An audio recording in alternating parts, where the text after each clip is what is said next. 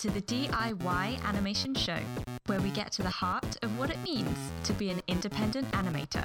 I'm Lauren Morse. And I'm Jessica Doll. Together with our guests, we'll explore tips, tricks, the psychological, the fundamental, and above all, how to make whatever you can with whatever you've got. From the keys to the breakdowns and everything in between. The timing's right to do it yourself. Let's get rolling. We'll be right back.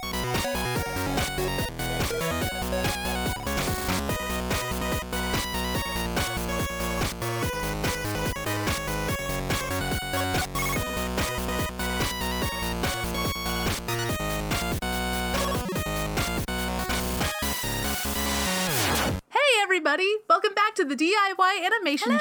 Show. It's so good to have Hello. you here. We are here today with part two of our interview with Collin Byrd, the creator of the animated webcomic The Crimson Fly. Oh, yes.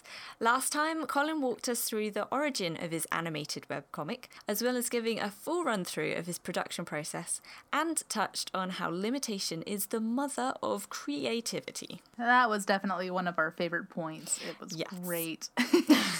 I keep remembering it and I just want to write it everywhere so that I never I know, forget it. Same. Yeah, it's just really like stuck in my head. And I'll be working. I'm like, oh, it's cool because limitation is the mother of creativity. yes. Limitations. Anywho, in today's interview, we dive even further into this point from the lens of fan art and fan creations, from the understanding, use, and legality of fan art to the importance of representation in media, and some cool revelations about creations that started as fanworks. Yeah, those are really really fun to get into. Mm-hmm. You're gonna you're gonna like it.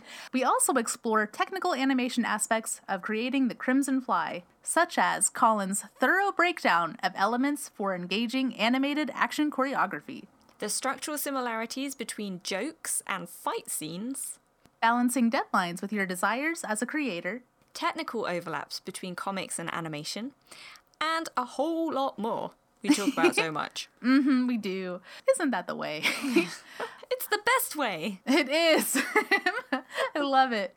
And finally, we hear Collin's take on the one most vital thing an animator needs. Oh, yes. Yes.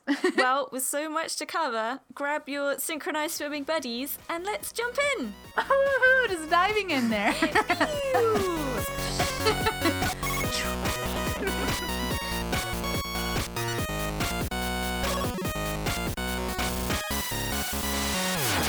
And just all those limitations of being Luigi, just like play, they just make him such a more dynamic character than Mario. Mm-hmm. It's true. Like to, the, to the point where if I was gonna make a Mario Brothers movie, the protagonist would be Luigi. Like uh, where we're in um, it starts off with Peach being kidnapped for like the, either the first or second time, I don't know. But Mario is such an ace, but he recognizes that Luigi does Luigi is the the yin to his yang, and he needs Luigi. So um Luigi, but Luigi's like, uh, Mario, you can you can do it all. The toads love you. The people love you. Um, what do you need me for? And then Mario gets into a little bit too much trouble, and Luigi learns that he has to step up, and that it's not called Super Mario. It's called Super Mario Brothers. Yeah, that's right. Oh, that'd be really cool. I like that. And I don't know. I might do that on the side and not tell Nintendo ever about that until it's free to go until it's ready to go online. Totally. Keep it secret. well, it's not so much I'm worried about Nintendo stealing it as I'm worried about Nintendo shutting it down. Yeah, yeah, yeah. yeah. And to be honest, they are very much well within their rights to do so. Mm-hmm. That's uh, that's actually another topic that's uh, that's been bugging me is just how little we know, not just in terms of technology, but in terms of how the world works. Like uh, we go to art school and we learn how to draw, we learn how to animate, we learn how to model, we learn how to sculpt but we don't learn how to, to sell ourselves. We don't learn how the business works. In terms of copyright law, every time there's a, there's always a new fan game that comes out. There's always a new fan movie that's coming out. Somebody's going to they're going to do it. It's going to be awesome. They've got all these voice actors that are down. They got these animators. They are down with it, and they're asking for money for donations on Patreon. And they've hit the magic button that Nintendo says, "Nope, you can't do that." And every time that happens, the the the internet explodes and says, "Why is Nintendo being such a meanie?" And it's like, well, you have to understand how copyright law works. If it's not under fair use, if it's not educational, and if you do not have permission from the content creators, you cannot make that thing. Mm-hmm. Well, you can make it. Nobody's stopping you from making it, but you can't sell that thing. When like there's a few cases where they just kind of sweep it under the rug. Like Artist Alley is technically entirely illegal, um, based off of the ma- majority of the wares that come up at Artist Alley. Mm. But but it's it's if you have a good understanding of copyright law and how that works, you can sidestep a lot of these issues that these people come up with. Um, like one of my favorite examples of it is um the the video game Freedom Planet, which started out as a Sonic the Hedgehog fan game, and I was like, oh, look at your cute little Sonic the Hedgehog fan game. Why don't you just make it Sonic the Hedgehog? But from the from the limitation of we can't use Sonic the Hedgehog, they came up with their own characters. They refined their gameplay style so that it it, stands out from the crowd.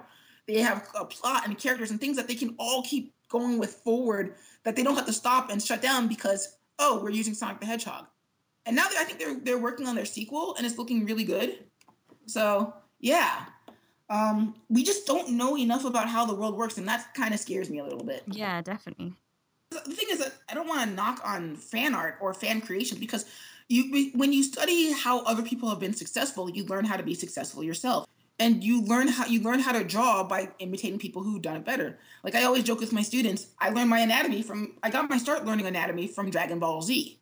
Right. It was yeah.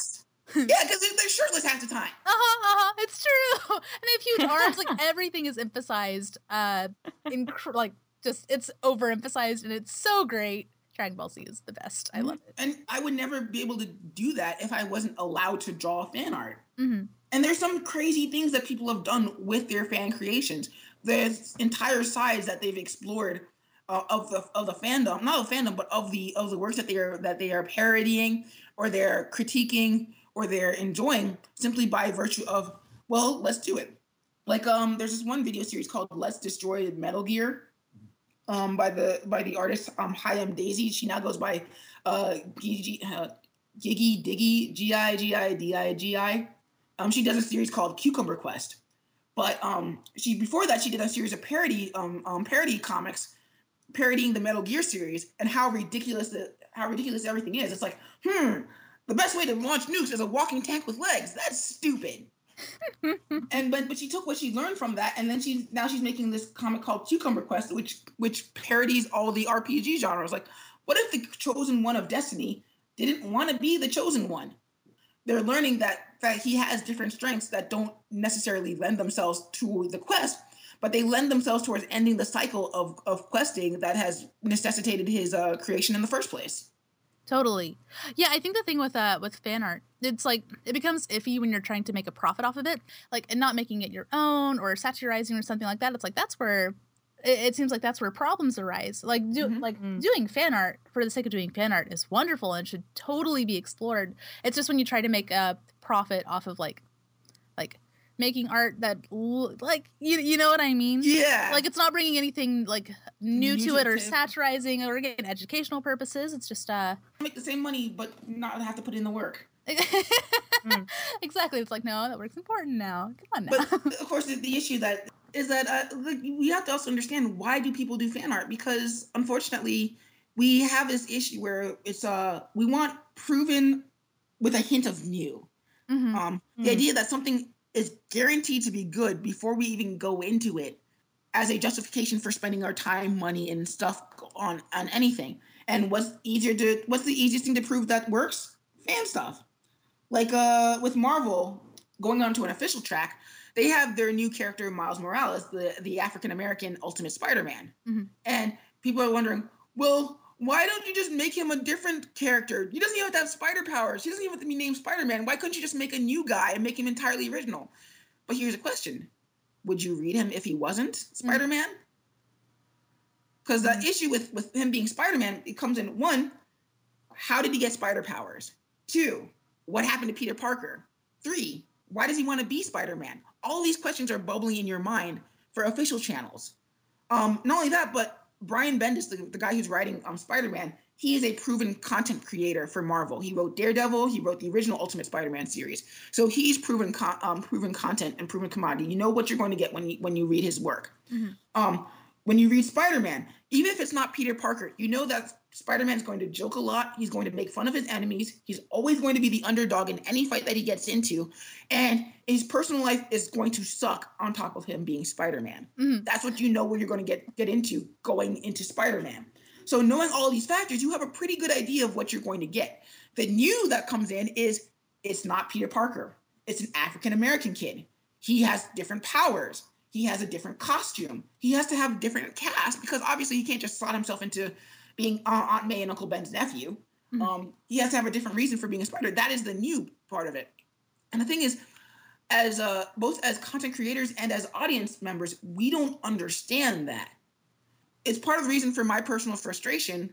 This is me being petty for a moment with the Crimson Fly having taking time to build as a thing because I'm because I look at it, you look at it, and and anybody else who looks at it is like, why isn't this a thing yet? Well, the reason why not is because nobody's ever heard of Collin Byrd before. Mm-hmm. No one's ever heard of Skipperwing or the Crimson Fly. No one knows if it's good except for the people who have already invested money, time, energy, and money into it. So it would be a lot easier for me to have made a Spider-Man fan comic, animated comic first, done that for a year, gained traction doing that, and then taking that audience and transforming and said, "You like that? Mm-hmm. Now look what I can do when I'm not drawing Spider-Man." And that's a really smart move too again, kind of like that entryway. You're working with that familiar place, mm-hmm. you know, uh, like from the previous franchise with like a bit of a twist. It's both smart and emotionally engaging for other mm. people as well yeah. too.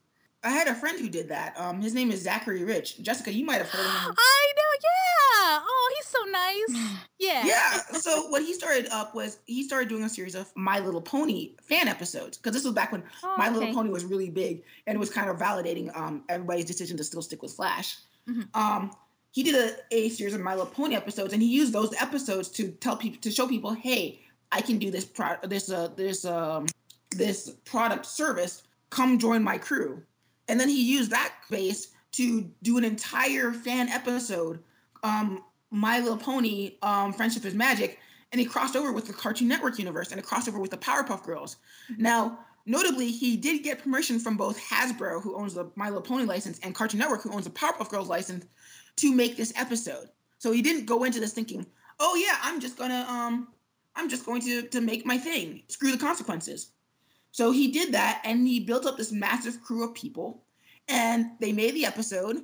And as per usual, when anything happens on the internet, they broke the internet. the fan base was both happy and frustrated with how the episode turned out because the internet is never satisfied. Mm-hmm. But the important thing is that then he was able to take that crew that he had built up, pick the best animators who could still stick around, and now they're working on their own independent project called TrueTail that I think they're trying to shop around to the different networks. And it looks beautiful too. Yes. Yeah. It's just like, oh ah, my could God. be one to check out. Right, mm-hmm. right. Mm-hmm. Oh man, dude. Yeah, it is absolutely gorgeous. And really, I think this this era of fan creators becoming prominent as fan creators is something new. Mm-hmm. Because really when you think about it, that's what any any artist does going into a studio. You work for a little bit, you earn your cred working on um, either on a movie or on a cartoon or on a TV series. You work your way up. People people in the know start to trust you more and more, and then suddenly you've got your own show. Um, Rebecca Sugar and um, and uh, and uh, Steven Universe, Natasha Allegri and um, Bee and Puppy Cat. A lot of a lot of good people came out of Adventure Time. That's oh, it's such a good show. So yeah, good. Adventure Time too. Man, you build your way up working on something that people other people have done, mm-hmm. but you do it through the legal channels technically Mm-hmm. And then you branch out and you do your own thing, and then people give you the, the right to do that. Mm-hmm. I mean, even in comics, where you have like uh, Frank Miller start off on uh, on um, start, well, he started I forget what exactly he started off, but he made his name on Daredevil. Then they allowed him to do Batman. Then they allowed him to do um, Dark Knight Returns. Then they allowed him to do Year One, and then he started branching off and doing his own stuff. Wow. So it's just like we you you build your name on what's been proven and then once people trust you, then you branch out and do your own thing. Mm-hmm. And granted, my personal mistake was like I didn't build my name first, which I thought I was like, oh, there's the skills will be enough. Because I think that's something that we don't that in school and just the culture, we we proclaim to value originality, but we one don't actually know what originality is, and two, we don't actually practice what we preach. Mm-hmm. Because what we'll do is we're like, why don't you make something new? And then something new comes out, and then it just kind of goes over everybody's head. Nobody talks about it, nobody reads it. And then the, the comic companies say, okay, well, then that don't, didn't work. Let's go back to what we know actually works. And then the cycle starts all over again. If you had the opportunity to go back to when you started the Crimson Fly, um, yep. the, thes- the th- thesis film, Crimson, Crimson yes. Fly, by the way, mm-hmm. would you do it with all this in mind? Would you do it differently, or would you still go about it the same way? Um, for the comic, it's for the thesis film. I probably would have still gone about the same way, mostly because I'm pretty sure SCAD would have frowned on a fan piece being a graduate thesis. Uh huh. But I would have dedicated more time to working on animations that that bolster my bolster my portfolio, but at the same time are also fan creations that people can get into. Like um, one of the things I, I unwittingly did this did this, but I didn't do it enough. Is I had a for a 24 hour challenge at my undergrad on the Art Institute of Washington a friend of mine wanted to do a sort of robot chicken sketch, but apply to different uh, cartoon characters. And so he, he passed out a bunch of sheets and he's like, hey, do you want to do something like that? I'm like, yeah, sure. So what I did is I thought about something that had really bugged me for a while um, when I was a kid. In Super Mario World, I would always notice that Mario would be would it would look like he was punching Yoshi in the back of the head to get him to spit out his tongue. it, it turns out what's actually happening is he's he's pointing. If you can zoom in on the sprite just close enough, he's pointing to Yoshi. Hey, hit that. Oh, that makes so much more because it does kind of look like he's punching Yoshi in the back of the head, though. so, um, uh, um, so what I ended up doing is I did a short, a YouTube short, wherein not YouTube short. This was before YouTube. Well, it wasn't before YouTube, but um, I did a short wherein Mario is punching Yoshi in the back of the head, and he just gets so angry about it that he just loses his mind. He kicks Mario off his back. So it's funny because then, like some years later, when I was at SCAD, I find out that somebody has dubbed it in Spanish. What? Really? yeah. It was weird. Not only that did they dub it in Spanish, but they also did the proper credits too. So they're like, "Oh yeah, go check out this guy Skipperwing. This is his video first. Apparently, the characters saying the characters are saying the exact same things, but that happened, and I think that's what actually got uh, got the attention of Channel Frederator when it came to networking, um, the, the signing up for the YouTube network because that was what allowed back before YouTube just automatically monetized everything. That was unintentionally that was a thing that I did that got me some some small, really small internet fame, but uh, I didn't realize it at the time. And if I had, I probably would have done more to mm-hmm. a certain extent. The other thing is that it's really tiring thinking of, of, ideas for things that you're not really invested in. So that's part of the reason why I haven't done any other things like that uh, early, later. Mm-hmm. Yeah, you wanna you wanna do something that you're passionate about, you know. Mm-hmm. So. And that's not to say that I'm not passionate about Mario and company and all that jazz. It's just it's not as um, important a thing to me. Yeah. Uh, we're gonna we're gonna segue back into again because that again just kind of got the brain going in terms of like animation questions and things like that yeah we i don't feel like we got to do too many of those yeah yeah yeah no yeah we are yeah we we have some questions because again the crimson fly it just like the fact that it's a comic and an animation combined alone like just presents so many like potential animation things mm. and like like one example we are really curious about is you know and just like the uh the gutter in comics represents gaps in time mm-hmm. and you know and how we perceive them you know, mm-hmm. we don't we don't have gutters in animation. So, yeah. so so now that you combine the two, how have you been utilizing the gutter to your advantage in the animated version of your comic? Oh man. Ah. Like do you find Most, Oh, go ahead. I'm sorry. I, I, it's one of the things where I've never actually thought about that too much. Yeah, I was going to say, is it something that like you've actively thought about, or is it just something that you've kind of naturally uh, worked with? Um, it's just yeah, it's just something that just kind of naturally happens. I'm kind of weirded out that I've never actually put any thought into how I use the gutters. Um, I mean, I guess the really the, the closest thing is that it's like it's it's just a cut uh, in a in a in animation. It's just a cut from from from shot to shot to shot. Mm-hmm.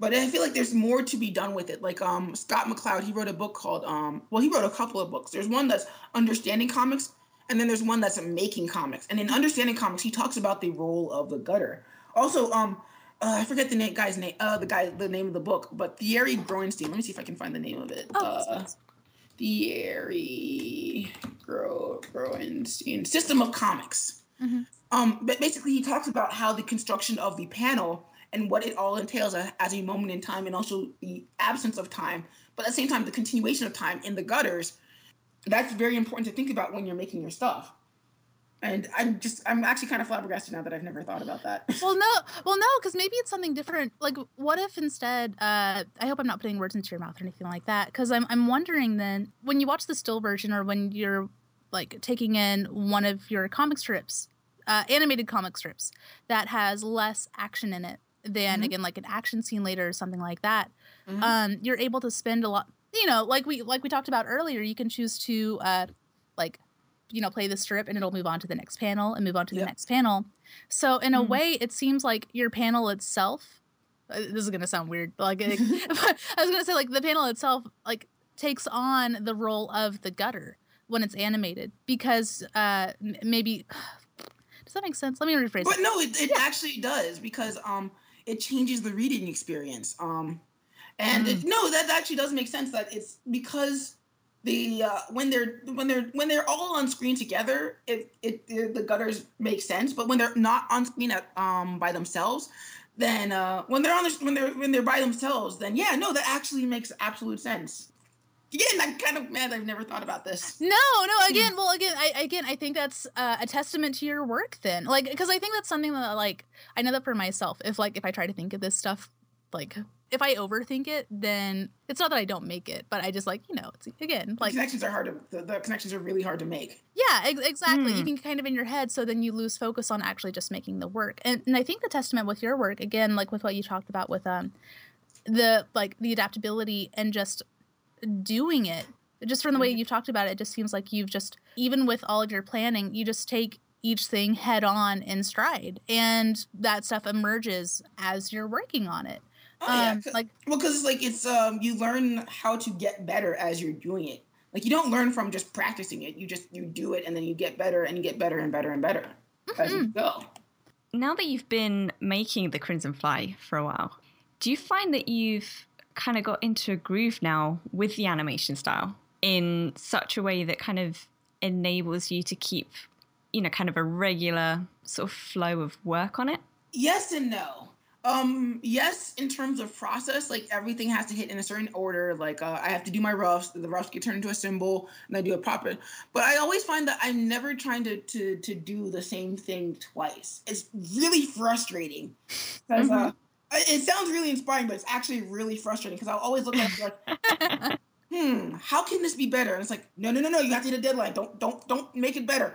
Like, but it would be so much cooler this way. um, so I always try and improve the process some way, shape, or form every time I do it. And also part of it is that I'm realizing that when I animate, I'm at that stage where I can animate consistently, but I can't incorporate personality into motion, into movement just yet. Right. Mm-hmm. So, like, uh, one of the things that always bugged me in issue three is that everybody fights like they already know how to do kung fu.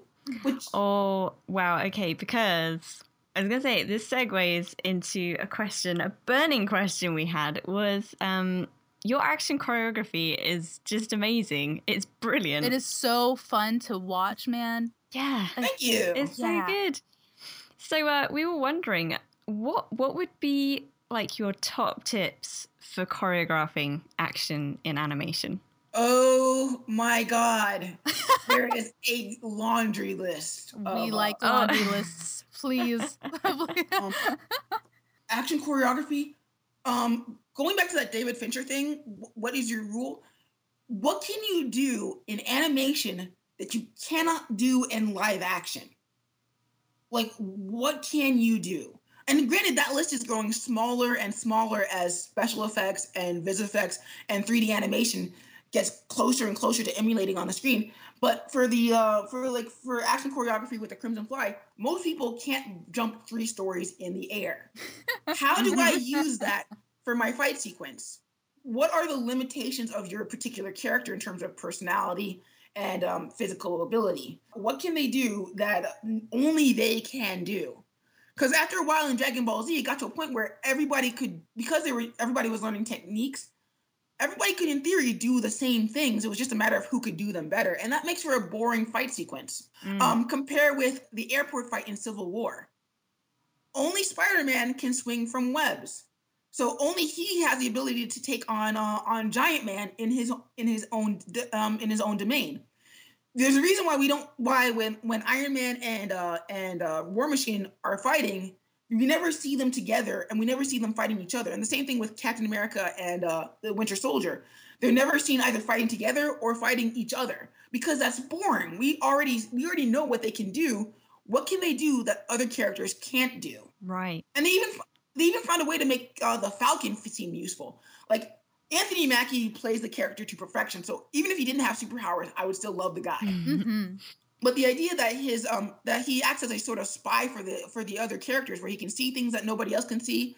His uh, wings are also a shield that allows him to fly. Captain America can't do that, and his drone allows him to be in three places at once, which no one else can do. That's amazing.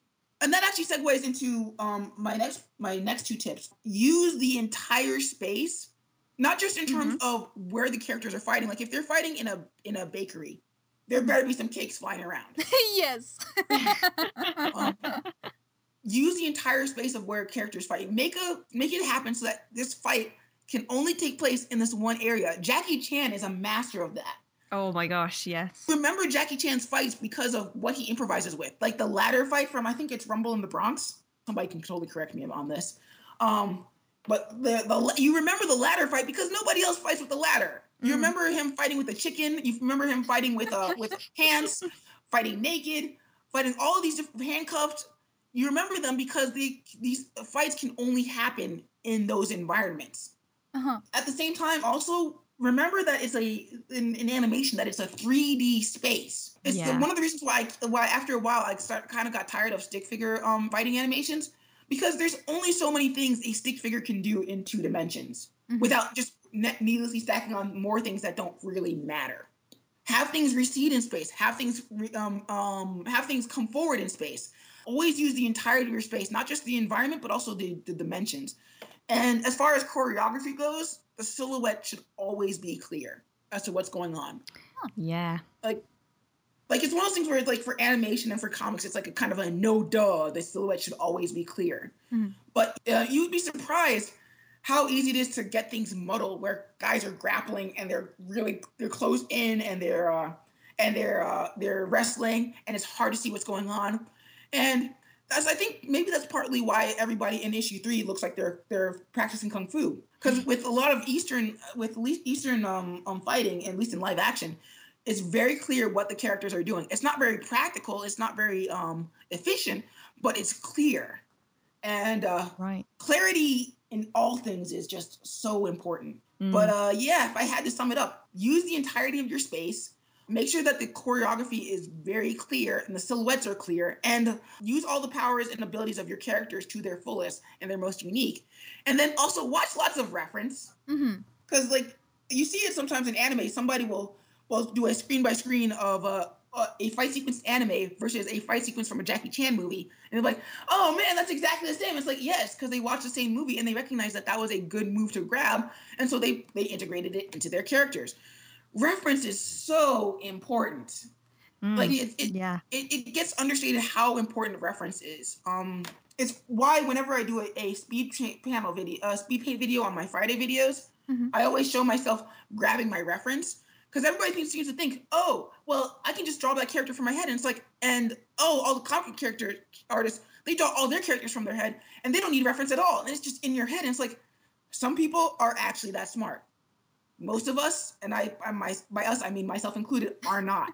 uh-huh. Yep. Yep. Yep. Yep. Um, reference all the way. All the way for reference. What kind uh, of what kind of reference do you enjoy using for your action sequences? Um, usually myself actually nice um, i will get up and do as many of them as are physically possible. Mm-hmm. like i'm not going to throw myself off a building. I, I am not going to survive that. I, I, feel like yeah that that probably would not be the best idea. I mean although the uh uh the what should we call it the dedication to the craft it would would be admirable to an extent. Probably not the best idea. Um, but at the same time, I also have a morgue um, file of YouTube videos of people who can who can do that stuff and do do that stuff. Um, like um, one of my favorite per- people to watch on YouTube is a, da- a stuntman named Damien Walters. Mm-hmm. He does some of the craziest stuff, but like I'll look up parkour videos online and I'll be like, oh, that'll be cool to incorporate somehow, and I'll I'll grab that. Um, or if it's a fight sequence, even if it's from animation, I'll do that too. Like I'm like, oh, that's really cool how they broke the character's arm to to show the emo- the idea of follow through. That is cool. Mm. Like they have um the Naruto versus Sasuke fight from the Valley of the End at the at the end of the first half of uh Naruto. That was just a revelation for me in terms of action animation, um and fighting choreography because I would look at it and I'd be like, whoa! he just turned into a freaking dolphin. I mean, he didn't turn into an actual dolphin. The character just so deformed that it looks like a dolphin. But why? So it sells the idea that he's shooting across the air like a bullet Wow. Um, or the idea that um, they're, they're fighting on a wall, and I'm like, holy crap! This is a a uh, a a fight sequence that can only happen in Naruto. I mean, granted, it could happen in Spider-Man, Spider-Man versus Venom, but you can't, you wouldn't do this in Dragon Ball Z because the characters can fly. You wouldn't do it in Bleach. You wouldn't do it in One Piece because the characters can't stand on walls. Everything should like uh, just I reference everything, all the things. And um, as I tell my students, sometimes the reference that you're looking for doesn't exist, so you have to find the next best thing. Um, like for the Crimson Fly, his run cycle, I I keep not integrating it, the, animating it the way I would like it to be animated. But the the closest thing I can liken it to is the um people who have um who are um the double leg amputees and they're running Mhm. and they have those like digigrade um legs that like the the that the digigrade legs that have the, that they stick into shoes and they're just running Oh yeah, that's such a good reference. and that's pretty much how the crimson fly runs because Yeah. his legs are just that weirdly deformed but i also sometimes never i don't always show it the way i want and that's what i mean by injecting personality into the character like in issue three he comes off physically a lot more competent than he actually should be um, and Mhm. same thing with the store owner where the store owner's twirling around that broom like it's a like it's a, a bow staff and i'm thinking in my head, oh no, they're gonna think that he's some sort of kung fu wizard and this is all wrong.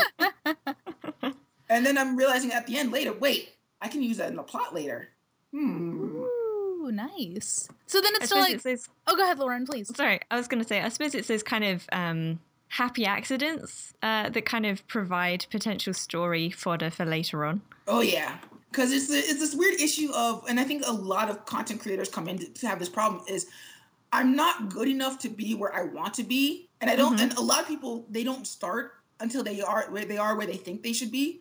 But that's Yeah. that couldn't be further from the truth. You're as ready as you think you are, um, and sometimes that means not being ready and just jumping in with what you got. Mm-hmm. Because like the things that I do in issue three and issue four, and even what I'm doing now, I couldn't do when I started. I mean, I could to a certain extent, but I not like the the creativity wasn't there yet. But it was only by working on it that I was able to get it. And Yeah. like a lot of people don't realize that. So there's there, and that was one of the things that that that got me started on doing the Crimson Fly was there's so many people out there where they they make they do concept art of their characters. They do character sheets. They do concept illustrations. And it's never exactly what they say that the, the end result is going to be. So they'll do a few comic pages but their end goal is to do an animation. Or they'll do a uh, they'll do a few concept art drawings but their end goal is to do a comic. And they never do the comic or the cartoon or the video game or whatever it is that they want to make. And i'm like i'm not going to be that person. I want to make an animated comic we're going to make an animated comic we're going to start and uh, well, granted, part as per, as per the plan, I'm going to have a buffer in place first, but I'm going to do this. Mm-hmm. I'm not going to wait until it, like half my life has gone by and somebody has already done it to do it. Mm. So yeah, um, yeah. But happy accidents abound. It's crazy, but they never would have happened if I hadn't just said, "Let's do it." Oh, that's so good. Mic drop again. Ah, that's wonderful. That's the DIY way. Oh my god. Amen. yeah. Ah, so dude, oh, let's after all that goodness, man, let's jump back to um talking again about your action sequences. Because you know when you were talking about using the entire environment and oh, gosh, that was all just such good stuff that you were saying. Um uh but something else that, that just seems to be a um a really fantastic trait of your animated comics is the engaging rhythm and pacing of the action that you have through your animation beats, especially in like the heavier action sequences. Like nothing's really like even, everything just has like like a really really good and engaging rhythm to it. Um so so in, in your opinion, what do you think the key is to creating an engaging rhythm within your animation using your animation beats? It's all dependent on the story, more or less. mm-hmm. what feels like a good moment to stop and what feels like a good moment to go, essentially. Mm. Um, like it's very easy to uh, um, to just start animating action and then not ever stop. And that's always the problem I have with a lot of action sequences that I both see on TV and when I see in fan works, is that people will animate a fight and not and not realize that a fight in and of itself is a story. It's a story of an underdog working their way up to the top. It's a story of an of a of a uh, of a experienced fighter slowly losing control. It's a the idea of somebody slowly coming to a realization. But at their core, fight sequences aren't just scenes of action; they are stories, and people don't realize that. So it's about mm-hmm. hitting those particular emotional beats. So like within issue two, when he's uh when he's fighting the thieves in the store, mm-hmm. and he's slowly coming to realize what the situation is. So as he does so, he slowly gets more and more confident in his fighting. Um, so it goes with, oh no, he's on the defensive with these thieves, to suddenly he's confident, but he's not aggressive. So he becomes more playful and more jovial with the guys that he's fighting. And just when he thinks that he's got this rhythm, boom, curveball. The warning sense isn't warning him about the thieves. I mean, it is, but the main vibe that he's getting is from the police that are showing up. And that abruptness is entirely intentional on my part but it's all dependent on the story and what makes mm. for the best reading experience for an audience. If it makes sense to not to have certain panels bleed together, like in issue three when they're when they're when the, him and the store owner are fighting with each other, mm-hmm. then I let them bleed together. I'm not going to stop the action so it goes, okay, they're going to punch, stop. Okay, then they're going to punch again, stop. They're going to punch again. That's that's hard to read. It's instead just go they're gonna fight, fight, fight, fight, fight until they reach a stopping point. Mm-hmm. And that stopping point is usually either an escalation or a de-escalation of the of the sequence. So in the case of them with them fighting on the bow stick, um, fighting the bow staff, and they uh they fight each other, and so what ends up happening is the Crimson Fly snaps the head off of the broom, and so now it's become a spear, and now things are even more dangerous than they were before. Mm. But then the next strip is basically the end of the fight. It's the Crimson Fly. He stops playing around and he gets goes too far and he starts beating on this old man. And I always like to joke as a selling point for the comic. He's gonna keep beating on that old man until you hit next. Oh my goodness. and so what ends up happening is once you get tired of him beating on that guy, then it becomes the you everything sort of de-escalates.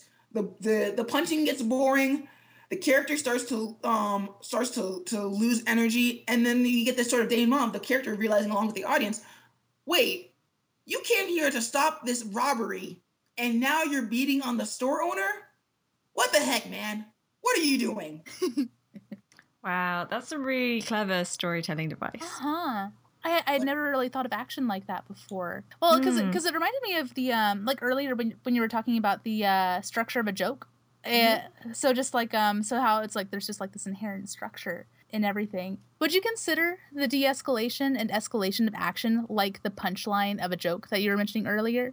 Oh, absolutely. Cool. Um it's just um you get to a point where you where either where you can go exactly how you expect it to go, wherein um the person who has the advantage wins and that's it. Or you can subvert it with either an outside factor coming in or um, an unknown factor coming from one of the combatants. Mm-hmm. But there's always that there's always that structure. There's a structure to everything. Even even things that seem chaotic, there's a structure to them. Like uh, I guess the my favorite example is uh, a lot of the Let's Players on YouTube. Yeah. Like the, the really good ones, you notice they have a structure to how they set up their videos. And it doesn't feel as annoying as it does when somebody just kind of rambles or they don't edit their videos or they they they they work through their mistakes and it takes them hours for them to work through their mistakes. Whereas ones who have structure, they're like, okay, we're gonna cut out this part, we're gonna cut out this part, we're going to start here. This is how we do our video. A lot of adult humor is actually that way too. Mm-hmm.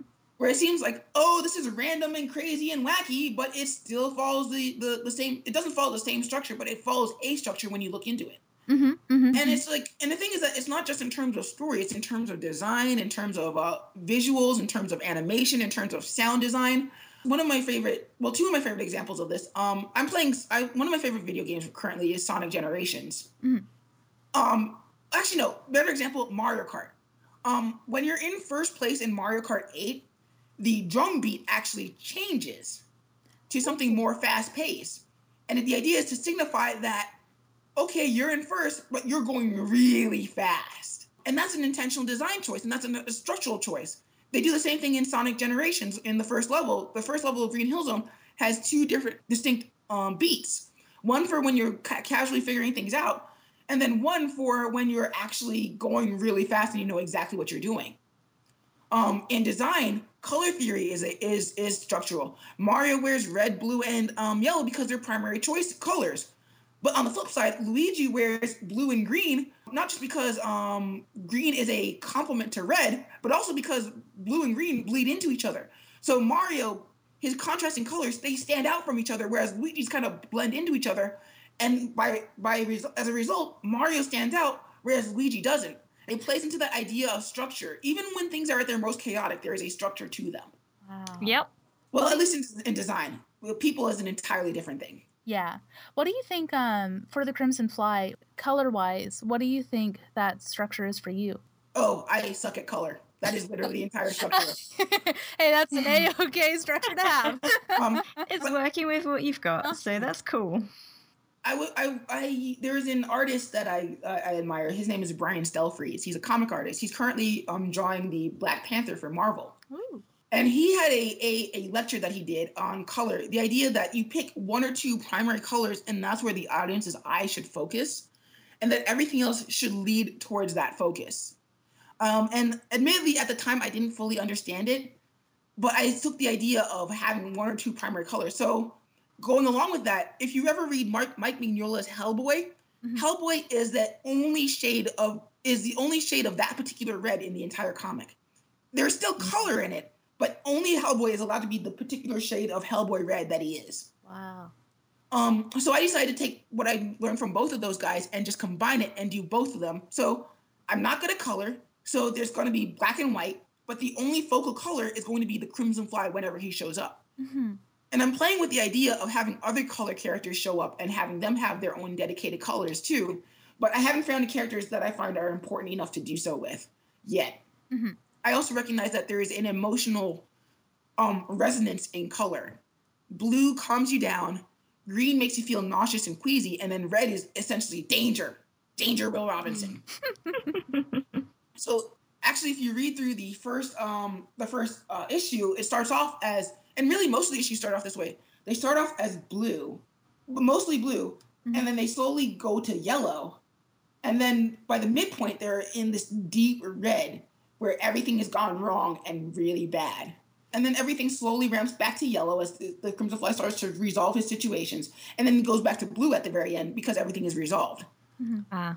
And I only have those. I, I only have those three colors: um, red, yellow, and blue. As far as mood goes, and there's always the two different layers of mood as well. There's the emotional mood of the environment, i.e., are we in a dangerous environment? Like if we're in the middle of a fire, like the entirety of, of issue four takes place in the middle of a burning building. So that emotional um, mood um, is going to be yellow, or it's going to be red, ready to a little bit yellow because everything's burning. But then there's going to be a situational mood on top of that when that's going to be red. And so because everybody's in danger of being burned alive. And just recently, I've introduced a new color, purple. I, I say that like I've invented the color purple. but purple, I want to have that sort of superficial calm of blue, but the underlying tension of red without going to the sort of overt tension of yellow. That's nice. Um, yeah. So just now introduce that, and hopefully going forward there will be more colors, but not too many colors, because I'm told that the sort of monochrome but not really um, nature of it is a high selling point of the comic. Yeah, sort of like monochromatic bit with the uh with the pop of that like of that red. It it's just it's uh it's very strong graphically. Yeah, for sure. Definitely. It works hey. really well. Well, the other the other fun thing about the monochrome is that it allows me to imply character race, um, imply whatever character race you want for the character. Mm-hmm. It's also a bit of a challenge because it's like, well, okay, how do I draw this character as having specifically a, a specific racial feature without defaulting to um, harmful stereotypes? That's nice. Mm. That's that. That's yeah. That's really really good. Because I I because if you go onto my DeviantArt page, skipperwing.deviantart.com, you can probably guess the actual race of the Crimson Fly. But if you're just reading the comic, I think the only thing that's really specified is his gender, and even that's not really specified right now. I didn't even really think of that actually, because I like it just uh, yeah, you're right. Sorry, I'm not adding anything to the conversation. No, it's totally cool. I, I, I, enjoy, I think we are all enjoying the sound of your mind being blown right now. Right? I'm just like, oh man, like because I, I think for the fourth time this interview. Yeah, pretty yeah. Much, pretty much. Well, no, because because again, just uh, with superheroes, a lot of times, uh, which again with all of Batman versus Superman's faults, which there were a lot of them. Uh, I I do think one of the um, uh, for me like a really big selling point for it that I thought was successful was uh, was Wonder Woman in it, and just yeah. like that was um I actually got like a little choked up at the end seeing her fighting uh, and just like being like a brute fighter because like yeah. I've like it's like you don't see that so mm-hmm. so like with the Crimson Fly against like that just like he it just kind of like read inherently as male to me because it's just what you know I'm used to. Well, to be fair, he is male because unfortunately it's a he is an author avatar. Uh huh. Uh-huh. So, this was not my first project, ever, yeah, he probably would be female because we need more girls. We just do. Like mm. we need more girl superheroes. We need more girl scientists. We need more girl girls. And I'm not. I'm, this isn't just me saying, "Oh yeah, girl, girl, girl, girl, girl." We genuinely need those examples of diversity in in comics and cartoons and everything it's just that this was my first project and I really wanted it to be me. right? No, nothing wrong with that. I think it's completely justified. Mm-hmm. I don't think you should ever feel like you should make a character for a specific purpose because it feels like that's expected of you. Well, it feels disingenuous. Yeah. Yes. Yeah. yeah exactly. It has to feel natural. Yeah. Like definitely. I think that's the problem that that Marvel has, um, where a lot of their newer characters, when they're done wrong, it feels like pandering. But when they're done mm-hmm. right, like Ms. Marvel, um, she feels like a, an actual Pakistani American girl, mm-hmm. mostly because she's written by um by uh by Pakistani Americans, and it doesn't feel like there's sort of sort of niche that she's fulfilling. It's basically this is the story that we chose to tell with this character. I was at a party one time and I was showing off the Crimson Fly because it was an animation party, and um one of the people who was talking to was like, "Oh yeah, she's really cool." I'm like, "She." Yeah, she just reads as female. As well, I'm looking at the character. I'm like, I'm not going to dissuade that. I mean, I am going to actually dissuade that, but that's a really cool idea. And mm-hmm. like I said, if it wasn't my first one, my first project, the, the Crimson Fly would probably be female. That being said, I do have plans for other characters who will show up who may or may not get their own spin-offs if I can find the people who can do those for me. Ooh, that'd be cool. But, Exciting. Um, because I think that's what that's one of the things that people always want to end up doing is they want to eventually build a verse and I'd be lying if I said I didn't want to build my own universe. Um, I do. Because I feel like there's certain hmm. stories that the Crimson Fly cannot tell. Not that he couldn't, like, I couldn't use the character to tell those stories, but there are certain stories specifically, like the, the magic story I told at the beginning. Like, getting the Crimson Fly in there for like five seconds, okay, yes, doable. Changing the entire thing to high fantasy, not doable. But I could introduce a character for whom that story could work Mm-hmm. Like uh in uh in uh the Marvel universe, they want to tell Star Wars stories, but they can't tell Star Wars. Get the Guardians of the Galaxy to do it. You want a political thriller? Um, get uh, Captain America to do it. If you want a Superman story, again, get Captain America to do it. But if you want high fantasy and you want Lord of the Rings style fantasy, then you get Thor to do it. You want science fiction and high adventure, get Iron Man to do it. These are different characters that fulfill different niches, and a verse can do that but you have to set it up as such, which is why the, which is the problem with Batman v Superman is that Batman v Superman feels too much like a Batman movie, whereas mm-hmm. a Superman movie is about how Superman inspires us, not how mm-hmm. Batman mm-hmm. inspires us. Um, a Batman movie should be about uh, what should a Batman be about? About how the even the worst of us can still do the the self-reported worst of us can still be do the right thing. Mm-hmm. mm-hmm. Um, mm-hmm. whereas like this is the this is the depth of human depravity, sure but here is Bruce Wayne, who is as crazy as his bad guys, but he still chooses to do the right thing with his with his uh, traumas. Wow. I think that's a more recent interpretation of Batman because Adam West very clearly didn't have issues. Yeah. it's funny because it speaks to another idea that I have with uh, characters. Like certain characters can't do certain things, mm-hmm. but then there's certain characters that can do anything. Certain characters are reaching that sort of cultural ubiquity for their for their um, mediums Batman and the Joker are that Batman, Joker, and Deadpool are that for comics. Mickey Mouse is that way for animation, like uh, the new mm-hmm. Mickey Mouse shorts that are the Paul Rudish Mickey Mouse shorts are amazing. So beautiful, and the stories are so fun and charming too. Um, and then in for video games, you have uh, um, Super Mario. where Mario has done everything under the sun. um, Mhm, mhm. and he can still do more if you, that's something that you want to do. And even think the things that Mario can't do, you have all the other characters can do. If you want somebody who's crazier than Mario but not quite as straight laced, you get Wario. You want um you want a sort of uh not telltale but like um ooh, what's the word? Just like adventure but not actiony uh, adventure. You get Luigi to do it in Luigi's Mansion. You need a bad guy story, get the Koopalings to do it. You need um you need some female representation, you get Peach to do it. It's crazy. But I think you have to build to that point. Definitely. Mario Mm-hmm. couldn't have gotten to that point without the little like well actually I guess it would be Donkey Kong the Donkey Kong game, wouldn't it? Nope. Actually, Mario would not be without Popeye, without um, without Universal refusing to sell the rights to Popeye, Oh wow. I didn't Oh my know goodness. because he he was supposed it was supposed to be a Popeye game at first. No, That's, That's crazy. I had no idea. But yeah, no, Miyamoto admitted his original idea was to create a Popeye video game, but they couldn't reach an agreement. Wow. So, um, limitation being the mother of creativity, he created his own carpenter named Jumpman, who eventually decided to go into the plumbing business with his brother Luigi in a puzzle game called Mario Brothers, and then they decided to become um, superheroes and become the Super Mario Brothers. Wow. Wow. Well, there you go. ding ding ding ding. yeah, so again, that's amazing. like the whole like, hey, make fan art or fan games, but it doesn't have to be exactly. Like, Just make your own, make your own. Sto- ah, ah. That's so good. That's amazing. wow. So yeah, throughout um this conversation, it's been amazing just to see your enthusiasm and your excitement about everything that you're making and putting into the Crimson Fly. There's you. You just exude such a fearlessness in the pursuit of your project. It's really inspiring.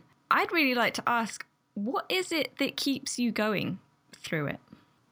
For one thing, hearing stuff like that, um, Always good. um, and unfortunately, and on a slightly more sort of pessimistic and negative bent, Mhm. the the that we're not seeing this sort of stuff happen. If I don't do it, I'm very very scared that no one else will. Mhm. Um, right. Like if the, if there were a gajillion animated comics out there where people were all doing comics, I would just do the Crimson Fly as a comic strip because then I could do it five days a week.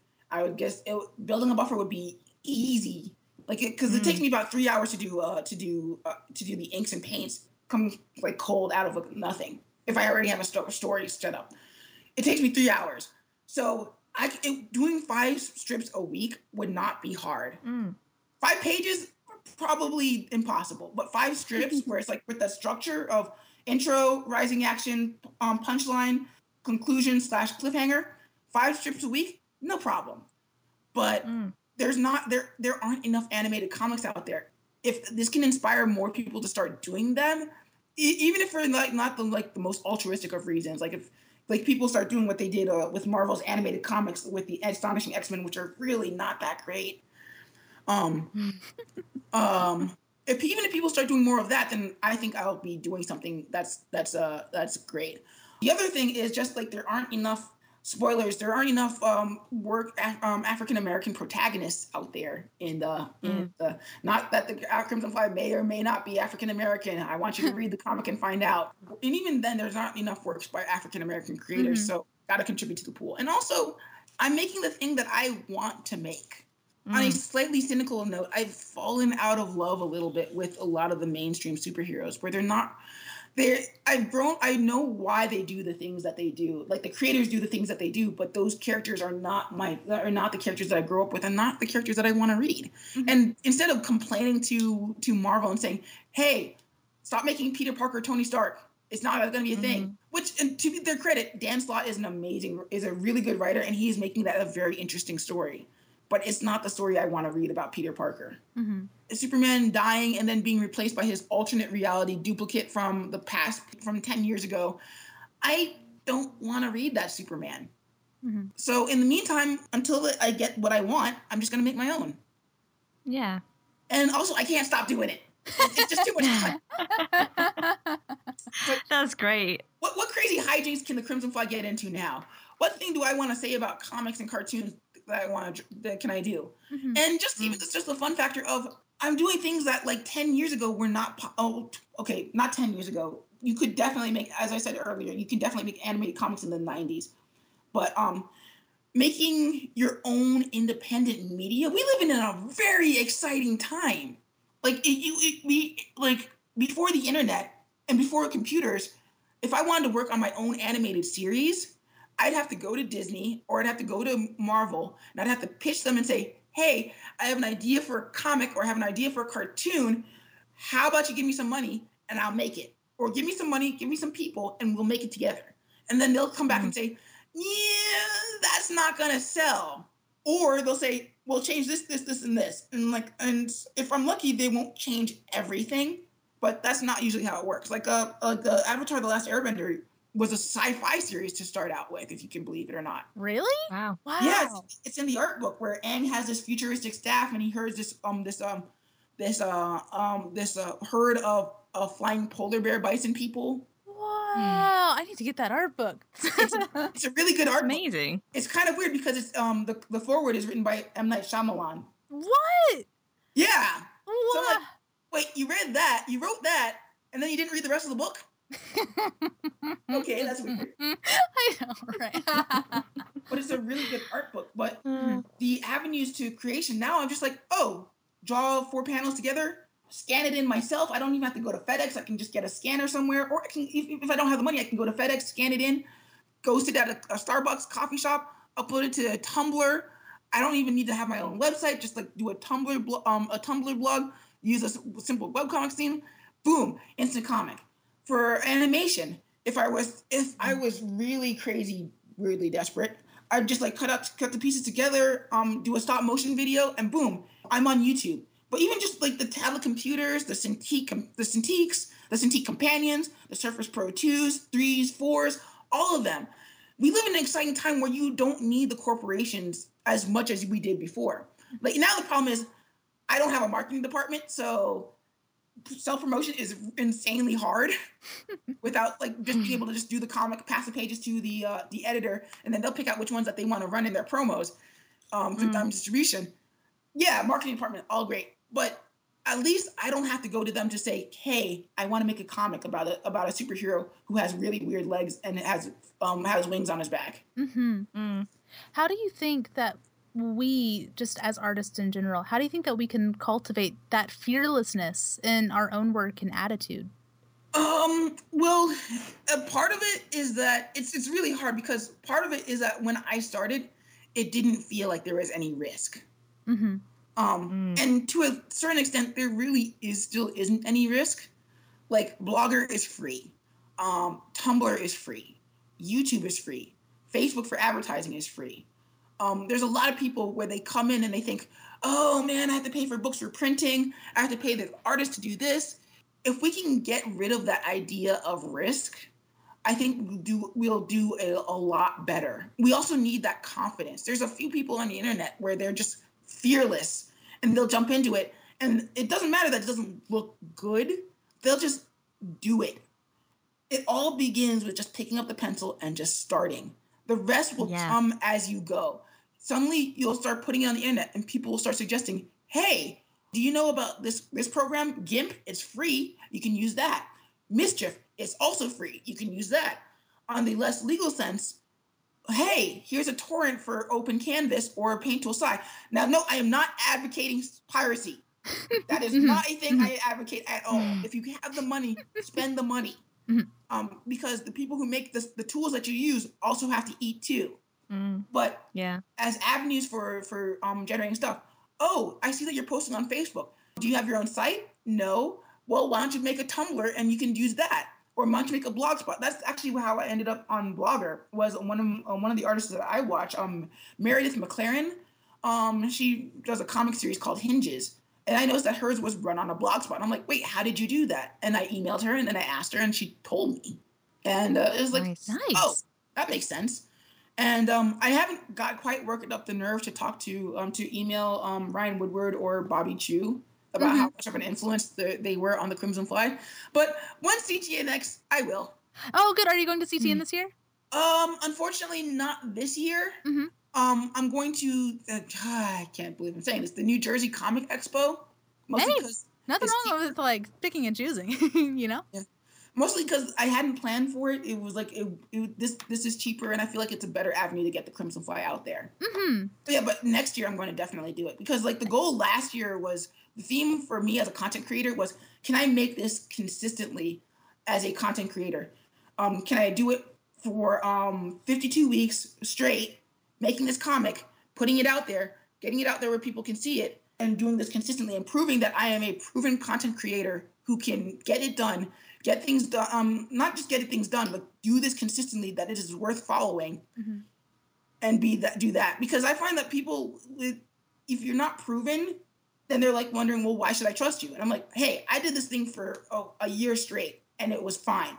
Come at me. Mm-hmm. Um, and so um, this year is essentially, well, can I sell it? I've made it. Now, can I sell it to people? And the answer to that has been mixed, but it has been a sort of slow yes. Nice. Because Um, more people. mm. Huh? Oh, no, go. Oh no, go. Uh, go ahead. I was gonna say like a like a slow yes is still a really good yes though, because then that just means like Hmm. you know it's kind of like a uh, instead of like something just like igniting and puttering out, then it's like uh, you got like the slow burn going that like you can grow and it's manageable, and then you can learn about it, and it's just like it, it seems like a good scenario. Oh yeah. Yeah. And then um and then when it's when it's become stable, then I can slowly change gears so that way it doesn't become this sort of stale. Okay, I read this before. I read this before when it was called issue one. I read this before when it was, when it was the prequel, et cetera, et cetera, et cetera. Mhm. Which is also part of the reason why I want the, the character to grow and age, is because I want him to have different times in his life where different scenarios can only happen at different and different scenarios in your life.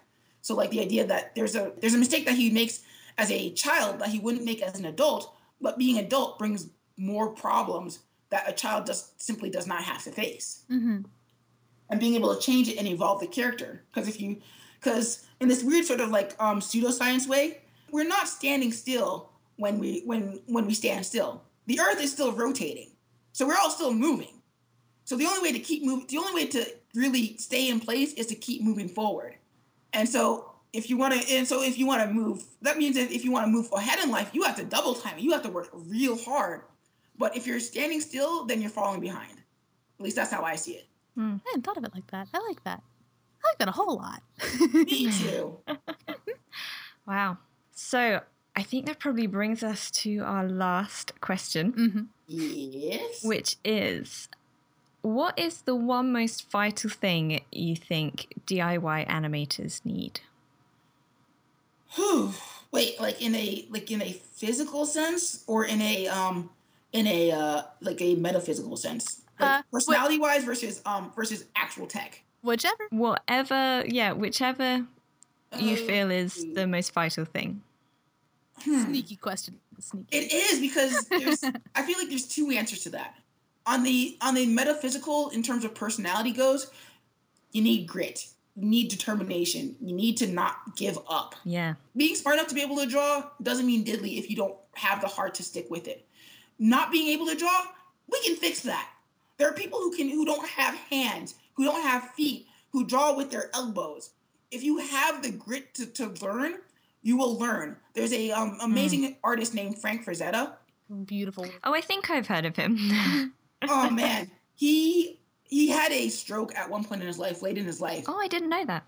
Um, and what ended up happening is he lost the use, temporary use of his right hand, which was his drawing hand.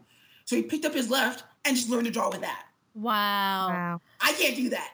That's never gonna happen. I'm just gonna hire somebody else to do it for me. It's Um, incredible. But you need that sort of grit. In terms of actual tech, a tablet computer is where is where these things are going now, unfortunately. At least for 2D animation. Mhm. Um, what I started off with is um, before the iPad, they had the, the flipping computers, like, like computers where you would flip the lid and it would slam down on the keyboard, and then it would become a, a tablet. Which is why I've never had much love for the iPad because I feel like it's it's a step backwards. Oh, okay. But I mean, like I, rec- I like the iPad Pro is still slowly getting there. But the er- er- earlier iPads, I'm like, I have a tablet computer. It's an actual computer. It's not a tablet.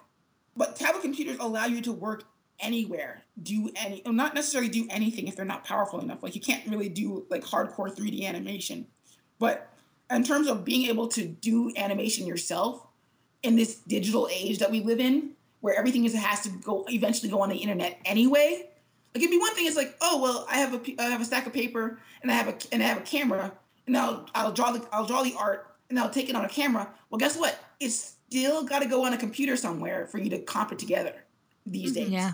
Um, so why not just start on a computer? They have free softwares available. It's not Sketchbook. Um, uh, it's not Mischief. There's another free software that's out there. Um, but they're starting to do animation.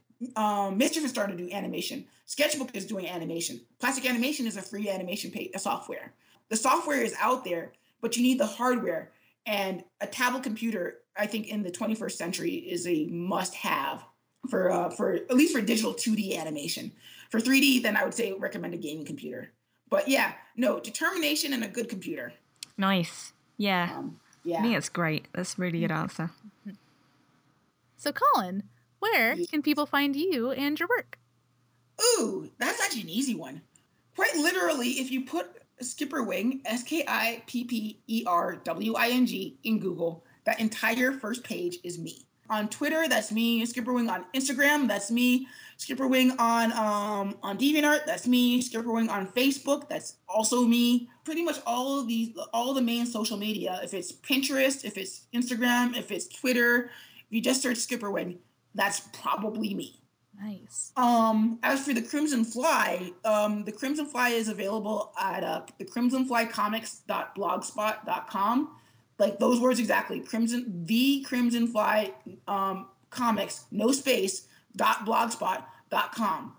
Um, and it's also available on Tumblr at either the Crimson Fly Comics uh, which is basically the supplementary blog that I made for my thesis, and then I decided to use it as my promo blog for everything else on Tumblr or the crimsonflycomics.tumblr.com, which is where you can read the, the static version of a comic. And on YouTube, I'm also there as Skipperwing, where you can find everything the Crimson Fly or Skipperwing related. Ooh, I also forgot to mention the store. Oh, Yeah, yeah, yeah. Um, please do. I'm on the Gumroad, gumroad.com slash skipperwing. And then also in the future, I'm going to start setting up a Patreon once I can figure out what sort of rewards I want to give people. Like, uh, the initial thought was was going to be you get to read the comic early, but destroying my buffer kind of killed that. um, but I do want to set up a Patreon because I think that that's where the the um, future of um, independent funding is going is crowdfunding and Patreon and all that sort of uh, stuff. nice. Mhm. Well, Definitely. sounds- But what I need to do is I need to set up a uh, tip jar that people can just be like, okay, I'm not offering anything right now, and I'm going to be upfront about that.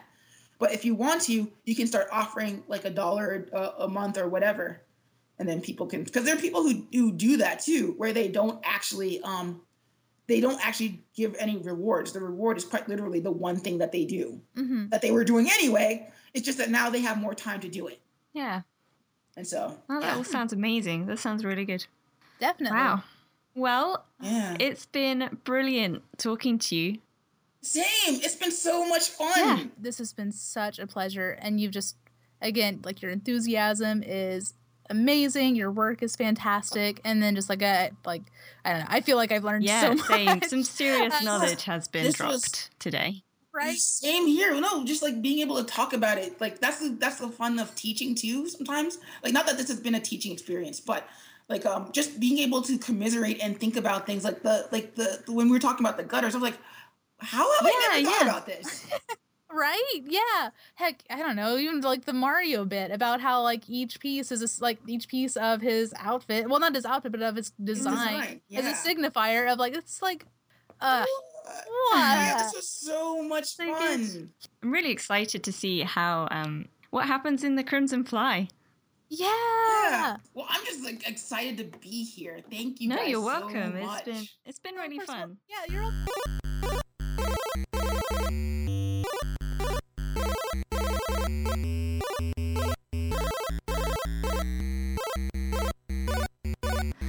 That interview was a blast. I loved it. I love Collin's insight and energy so much. It's just infectious. It's really, oh, it's so good. I love it so much. His whole section about the action choreography, I think, had to be my favorite bit. All the solid points that he had about it. Asking yourself, what can you do in animation that you can't do in live action? Number one. Number two, what can your character do that only they can do? So making sure that you're tailoring their sort of own individual action choreography to them as a character and what their thought processes are, their personality, their physical um, attributes. That was really good. Number three, animation classic. Silhouettes should always be clear. I think that's really easy to forget, especially if you're dealing with more than one character interacting in like a close, close space. Mm. But that's really good. And the last one that really stuck out to me was using the whole of the three dimensional space, especially difficult if you're a 2D animator primarily. It can be quite tricky sometimes to really grasp that you've got all this sort of um, Z depth as well. But it's just so good. I wish I had more fight scenes to choreograph because now I want to put it all into action. you could just, you'll just animate all the fight yeah. scenes now. It was great. So good. I think my favorite part was his uh, section talking about rhythm in fight scenes and how they're really similar to like joke structure yes. or just story structure in general. And I think it I think it really just drives the point home that rhythm and structure really manifest in everything in similar ways, uh, whether it's story or fight scenes or design and so on and so forth. My, my takeaway from that was that if you're not sure how to approach something, you know, if you're going into something mm-hmm. brand new, that's okay because there's probably a really good chance that you can look to something else that is seemingly different. You can still look to other things for guidance and inspiration because most likely they will have a similar structure that you can base things off of and learn yes. from. And I just, yeah, this is just awesome. so good. yeah, hundred percent. That's amazing. I love Me it. Too. Collin, thank you so much for speaking with thank us you, and sharing your knowledge and deep insight. It's really, really good to talk with you. And best of luck to you and to the Crimson Fly and the uh, revamping of it. We're very excited about it. Yes, second to all of that. Best of luck with everything, and thank you for being awesome. And here's to the Crimson Fly. yeah. yeah. Thank you for being an awesome person. Indeed. well, you can find the original Crimson Fly archives on Collin's YouTube channel under his username Skipperwing, which is S K I P P E R W I N G, Skipperwing and make your way over to the Crimson Fly All Silent playlist. So click on that and you'll be able to watch through the entire selection of all of the Crimson Fly up to now. He also has plenty of other playlists full of Crimson Fly videos with commentary. He's got drawing videos, plus some fan animations, and a whole lot more. So it's good stuff there. Mm-hmm. And currently on the main Crimson Fly website, thecrimsonfly.com, Collin has his side comic Flybits, so you can read that while you wait for the revamped Crimson Fly that we mentioned last episode. Speaking of, if you missed it last episode, you can find a special sneak peek of the newly remastered Crimson Fly in the show notes for this episode. And when you're there, you will also find a link to Collin's Patreon, where he is very active and you can find lots of his art posts. And you can also support him and the Crimson Fly if you so yeah. choose. Yeah, that's patreon.com forward slash skipperwing. So, again, be sure to check out the blog post for this episode, where we'll have a full rundown of all Collin's links at diyanimation.show forward slash DIYA17. That's the number one seven. Yes. If there's anything that's really hit you square between the eyes this episode or karate chopped you in the head, we and Collin would love to hear about it. Mm-hmm. Either leave a comment on this episode's blog post at diyanimation.show forward slash DIYA17, the same link, or find us on Instagram at DIYA Show, Twitter at DIYA Show, and our Facebook page at facebook.com forward slash DIY Animation Show. And if you would like to subscribe to the DIY Animation Show to catch up on all future and previous episodes, head on over to iTunes or SoundCloud and you can subscribe to the show there. Perfect. Well, that wraps up today's interview. Tune in next month on Wednesday, March the 20th for a brand new interview, brand new guest, and a brand new heavy dose of animation inspiration. Yes. Yes. Until next time, follow your heart, and have fun animating. We'll see you next time. Au revoir. Goodbye. The DIY Animation Show is an indie production from your hosts, Jessica Doll and Lauren Morse. Our theme music was provided by Azureflux.